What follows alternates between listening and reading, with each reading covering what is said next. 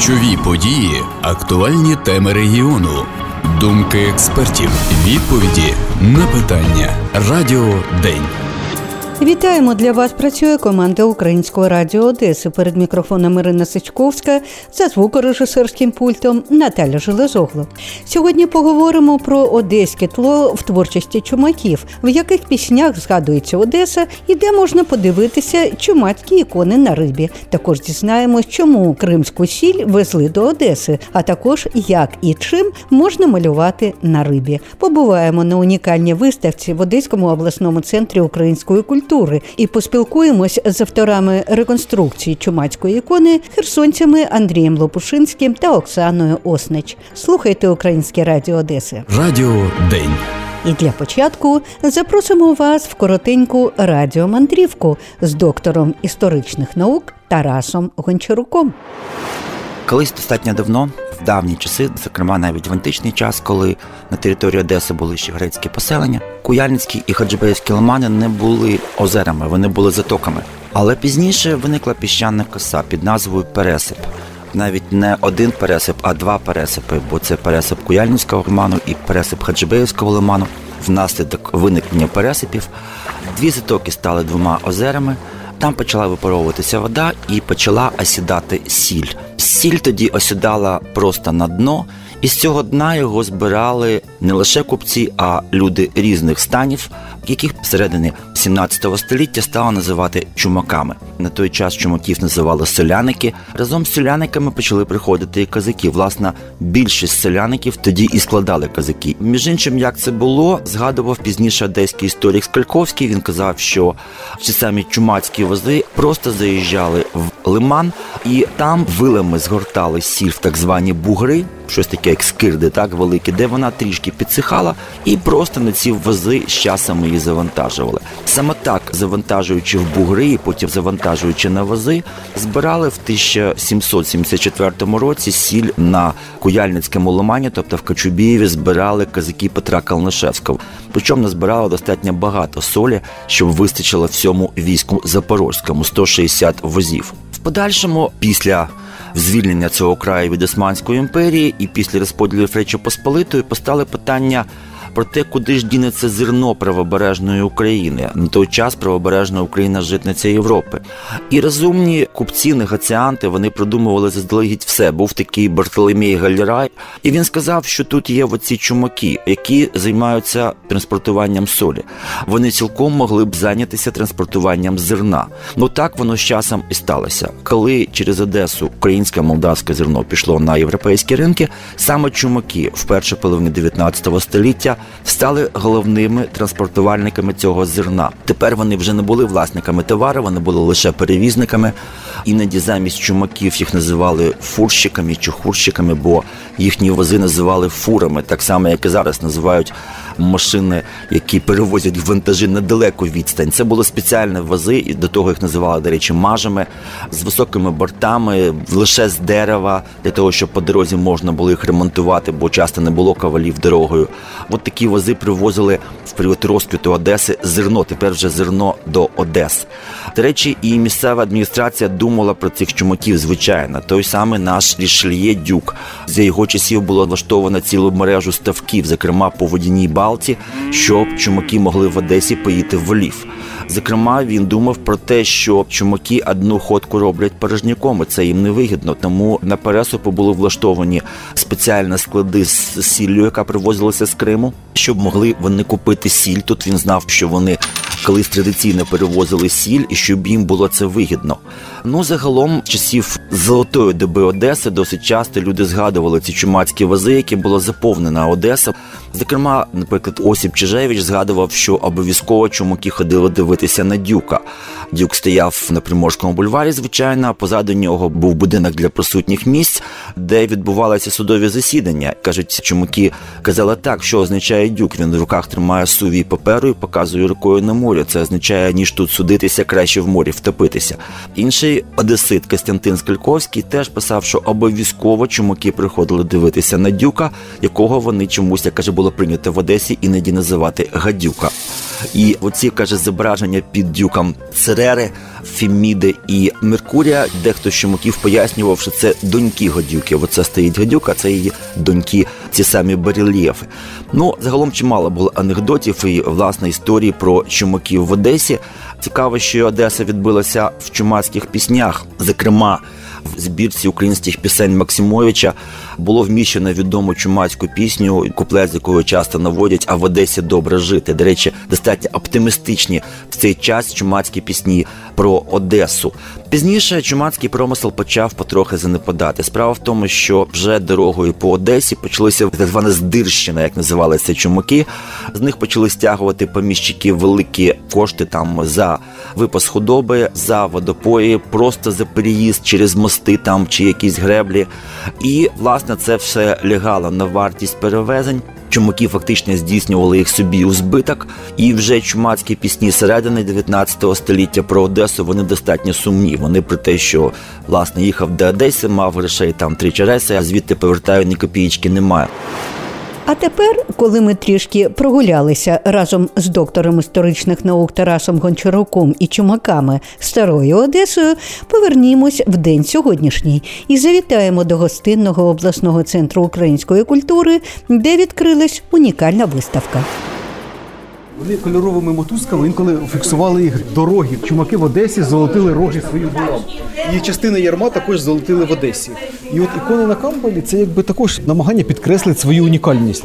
О, тобто чумаки могли з собою в дорогу взяти будь-яку ікону, дерев'яну, велику, будь-яку. Але вони намагались підкреслити, що вони дуже сильно відрізняються від всіх інших селян. От якщо брати маршрути чумацькі, то унікально те, що саме до Одеси їхали чумаки, тому що відремонтовані були дороги до Одеси. Одеський порт профінансував будівництво доріг не тільки в межах Херсонської губернії, а в частині Київської, частині Полтавської і в частині Подільської губернії. Вони відремонтували дороги, щоб чумаки зерно привозили в Одеський порт, і далі воно по морю продавалося вже в Європу. І от в таких своїх мандрах чумакам головне було купити сіль в Одесі. була своя сіль, але частину солі в Одесу і частину риби завозили з Криму для того, щоб чумак привіз зерно в Одесу, набрав тут солі кримської, уже завезеної з Криму, і поїхав собі спокійно додому. І частина чумаків возила тільки рибу. І рибу ми можемо вважати таким одним із символів чумацької професії. І от саме ікони на рибі було таке намагання чумаків підкреслити свою унікальність, те, що вони не такі, як усі інші селяни.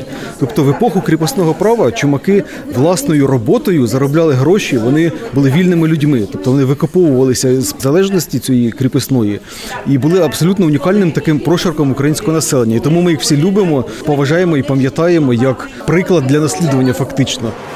Почав невеличку екскурсію херсонський історик і краєзнавець, куратор виставки Іхтіс Андрій Лопушинський.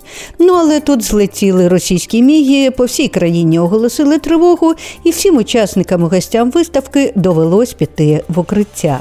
Поки прямуємо в укриття, я вам кілька слів розповім про це унікальне явище чумацьку ікону на рибі. В історичних джерелах практично немає відомостей про чумацькі ікони. Лише в мемуарах згадується йдеться про ікону на рибі, яка належала дідові художника Сергія Васильківського. За межами України такий вид тогочасного іконопису не зафіксовано.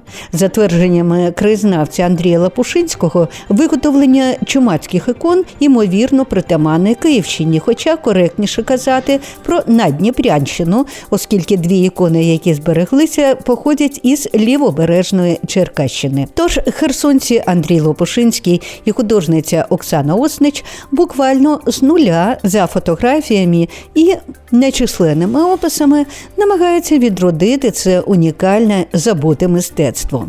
Поки всі перечікують тривогу в укритті, ми спілкуємось з Андрієм Лопушинським.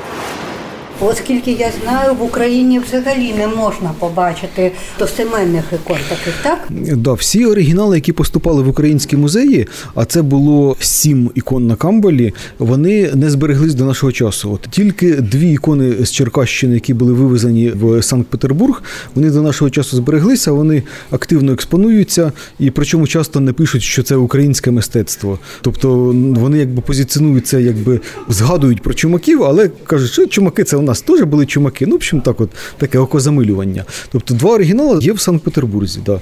А про інші ікони на камбалі, які надходили до музеїв, інколи ми знаємо опис сюжета, що було намальовано, або їх розмір, або оціночну вартість, коли вона поступила до музею, від кого вони поступили, з яких територій. І якщо брати території, то це в основному було середнє Подніпров'я, десь в регіоні 100 кілометрів від Києва, основні знахідки. І є ще було два надходження у 19 столітті в церковно-археологічний музей при Київській духовній академії надійшло дві ікони. Ну вони це сформулювали так з берегів Азовського моря. От, але тут якби важко сказати, от частина чумаків возила тільки рибу. Тобто на Азовське море вони їздили по рибу, Маріуполь туди і далі. І можливо, що саме для потреб музею священники у чумаків і ну якби. Ми знаємо схему для центральної України. Там священники казали, що чумаки на подяку за те, що всі воли були врятовані від мору, вони подарували таку ікону після завершення свого чумацького сезону у церкву. От вона якийсь час була в церкві, з церкви вже надійшла до музею. Тобто це схема описана. А яким чином до священиків потрапили ікони на берегах Азовського моря, ми не знаємо. Можливо, вони навмисно для музею для Києва попросили у чумаків ці ікони, але ми не знаємо цю історію. А можливо, чумаки також дарували ікони в двох точках маршруту. Тобто київський чумак міг подарувати таку ікону або десь у себе на Київщині, от або на Полтавщині, або там десь на південній точці, куди він їздив по рибу. І рибу, в принципі, от я вважаю одним із символів чумацької професії. Тобто третина чумаків возила тільки рибу, вони сильно возили тільки рибу. Розміщення от святих покровителів на символі професії воно було досить поширеним. Наприклад, військові на бронзових гарматах відливали там художнє лиття було, наприклад, 12 гармат і 12 апостолів. Тут на кожній гарматі свій апостол. На шаблях в золоті викладали Божу матір з немовлям. На штурвалах моряки е, зображували святих. Тобто це були все символи професії. Військових зброїв моряків штурвал. От і риба, як один із символів професії, вписувався в цю схему. Чумаки зображували святих покровителів на символі своєї професії. Яка технологія виготовлення взагалі цих ікон? Тому що ну риба вона ж дуже недовговічна. Ну да, ну дивіться, ми знаємо тільки матеріал, ті оригінали, які збереглися. Відомо, що на сушеній камбалі олійними фарбами нанесене зображення. Як підготовувалася поверхня, не зрозуміло. Тобто, от є факт, що є експонат, на ньому олійними фарбами зображення нанесено. Ну, звісно, вона повинна була солитися, ця риба. От, тобто зараз я просто рибу чищу, солю, віддаю Оксані, і вона вже там її ґрунтує олійними фарбами і наносить зображення. От, тобто вона може це подробніше розкаже. Тобто ви з цим експериментуєте просто. Так, у нас була потреба зробити такий предмет для унаочнення теми, тому що якщо люди бачать наочний посібник, у них виникають питання. І а коли виникає людини питання, вона готова слухати. Тобто такі виставки корисні тим, що люди запитують, вони щось бачать, запитують, що це, і у них виникає інтерес, і вони готові слухати цю тему, а не просто абстрактно розказати, що колись були такі ікони, і от їх зараз немає. Тобто цим от корисні такі виставки. Скажіть, а чи є відомості, яку саме рибу використовує? Ну ось я у вас побачила там маленьку камбалу. А які ще? В інвентарних книгах музеїв використовується слово камбала. Це якби загальна назва роду риб. Оті два оригінали, які збереглися, одна це глось, тобто маленька камбала, які в лимані живуть, а друга це калкан. І є ще такий ряд ікон, створених на голові великої риби, які водяться в Єрусалимі. Це були паломницькі ікони. В Києво-Печерській лаврі є такий експонат ікона на рибі. Тобто він туди поступило у 30-х роках 20-го століття від католицького священника. Тобто це були такі реліквії, які створювались для паломників. Коли в них було паломництво, вони їх купували, провозили собою на батьківщину. І можливо, от ми про це на виставці розказуємо, що можливо це було таке джерело натхнення для чумаків, що вони також вирішили на місцевій рибі зробити такі реліквії. Коли це сталося, ми не знаємо. Всі історії, коли ікони на камбалі находили до музеїв, це було десь починаючи від середини 19 століття. А коли вони з'явилися, ми просто поки не знаємо. Можливо, ми колись дізнаємося, але поки не знаємо. Спочатку ми демонстрували її в Херсонському краєзнавчому музеї, але коли почалася окупація Херсона, ми зрозуміли, що керівництво музею планує співпрацювати з окупантами. Ми забрали цю виставку звідти. Ми А як вчали. вам вдалося її вивезти? Ну, це сталося ще до того, як вони почали співпрацювати з окупантами, але це було вже якби ми насторожилися. От і ми якби ну домовилися, сказали, що ми хочемо забрати свою виставку. Вони не могли нам її не віддати, бо це не експонати музею. От і потім через два тижні дійсно почалася співпраця музею з окупантами. Там агітаційні відео почали виходити. От уже після звільнення Херсона цю виставку ми змонтували у Київському музеї музей історії міста Києва. Після цього вона була у музеї Білої церкви у Миколаєві і зараз в Одесі. І далі ми плануємо в Херсон. Після Одеси вона поїде в Херсон. Розповів куратор виставки Андрій Лопушинський. Тут організатори вирішили таки відкрити виставку, і ви чули одинокий голос саксофону, який налаштовував присутніх на ліричний настрій. А потім ведуча почала розповідь про виставку. Виставка присвячена унікальній чумацькій традиції іконам на рибі камбалі. Оригінальні чумацькі ікони, що надійшли до музеїв Києва та Білої церкви у 19 та початку 20 століття. Вони, на жаль, не збереглися. І тому сучасні реконструкції таких ікон дають можливість привернути увагу до Вітя! Ура! Одеський центр української культури. Це була репетиція. Просто не забуду. Так несподівано закінчилось відкриття в укритті. На щастя, тривога цього разу була недовгою, і після відбою всі повернулись до зали оглядати ікони та картини і обмінюватись враженнями. На відкритті розповідали, чому саме виставка називається Іхтіс. Грецьке слово іхтіс означає риба. Риба один з перших символів Ісуса Христа. Символ риби християни вперше використали у другому столітті, і це також абревіатура акровірш, оскільки це ініціали, це ініціали грецьких слів, що перекладаються як Ісус Христос, Божий Син Спаситель. Основні сюжети ікон на головах риб були хрещення Господнє, святий Микола Чудотворець, свята Іда зі святим Миколаєм Чудотворцем, свята Трійця. Ці сюжети присутні і на іконах, які створює Оксана Оснич. Мене в першу чергу цікавила технологія виготовлення такої ікони, і чи є взагалі відомості про те, як саме чумаки її готували для подальшого розпису. Пані Оксана каже. Насправді інформації в нас нема. В архіві не знайдено нічого про технології. Єдине, що ми знаємо, що ті зразки, які є, вони написані саме олійною фарбою. І я коли починала малювати, я не знала, що з цим щастям робити. Але я знаєте, як я думала, риба це органічний такий матеріал, органіка. Але і масло це олія, це рослинна олія, це органічний матеріал. І вони мають гарно поєднатися, вони мають потоваришувати, так? І я зробила на першій рибі, нанесла шар олійної фарби, просто подивитися, спостерігала там протягом місяця, як вона себе веде, як вона висохла, чи можна далі малювати. І таким чином я і працюю. Тобто я не роблю ґрунтівку традиційну, яка ну як шпаклівка, бо вона буде обсипатися. Я олією, олійними фарбами я пишу на цій рибі.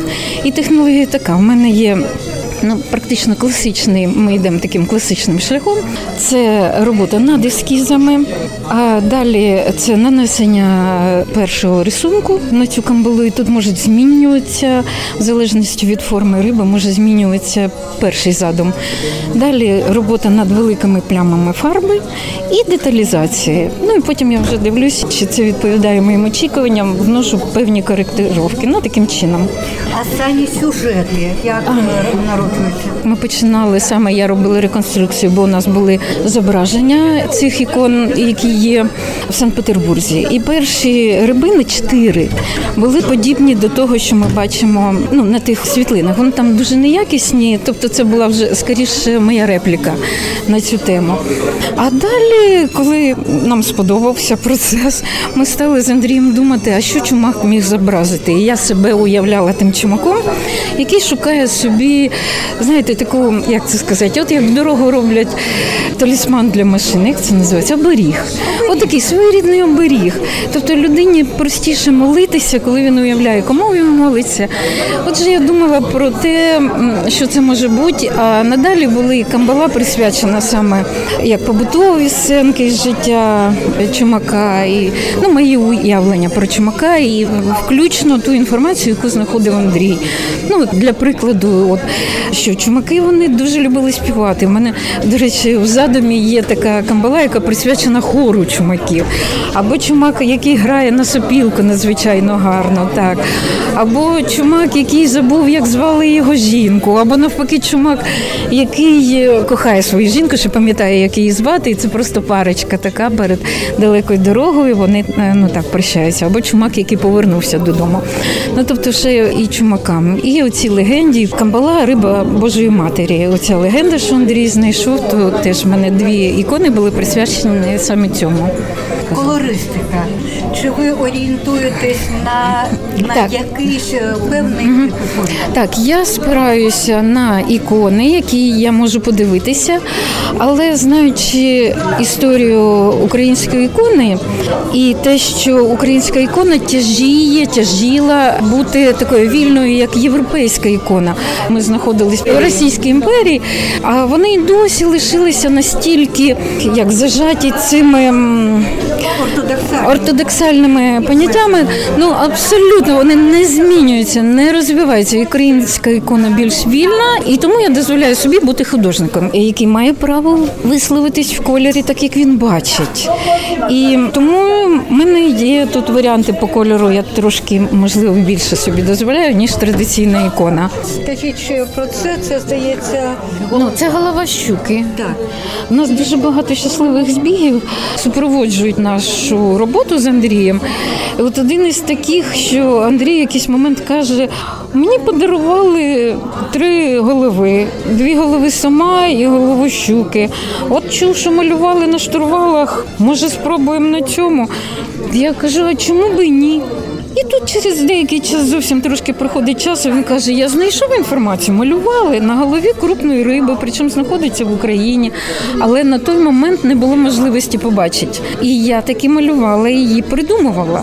Єдине, що я знала, що там хрещення Господнє сюжет. Я передивилась декілька ікон. Я подумала, що б я хотіла, щоб там було я трошки менше персонажів, мінімум три персонажі там присутні, і Святий Дух.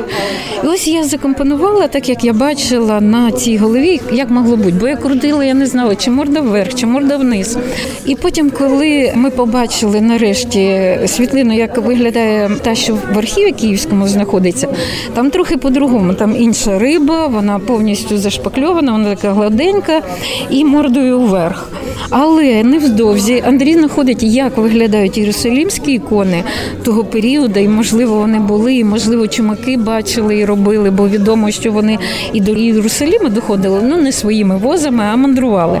Вони ж мандрівники. І от, от це я була вражена, наскільки вона подібна на єрусалімську ікону. Мордою вниз, оцей сюжет, ну композиція і по колористиці, і золото використано було. Ну там таке співпадіння, що мені сказали, що можливо в минулому житті я цим займалася. На виставці в Одесі представлені не тільки реконструкції ікони на рибі, але й авторські роботи Оксани Оснич. Більшість з них створена під час окупації Херсона в 2022 році. Пані Оксана каже.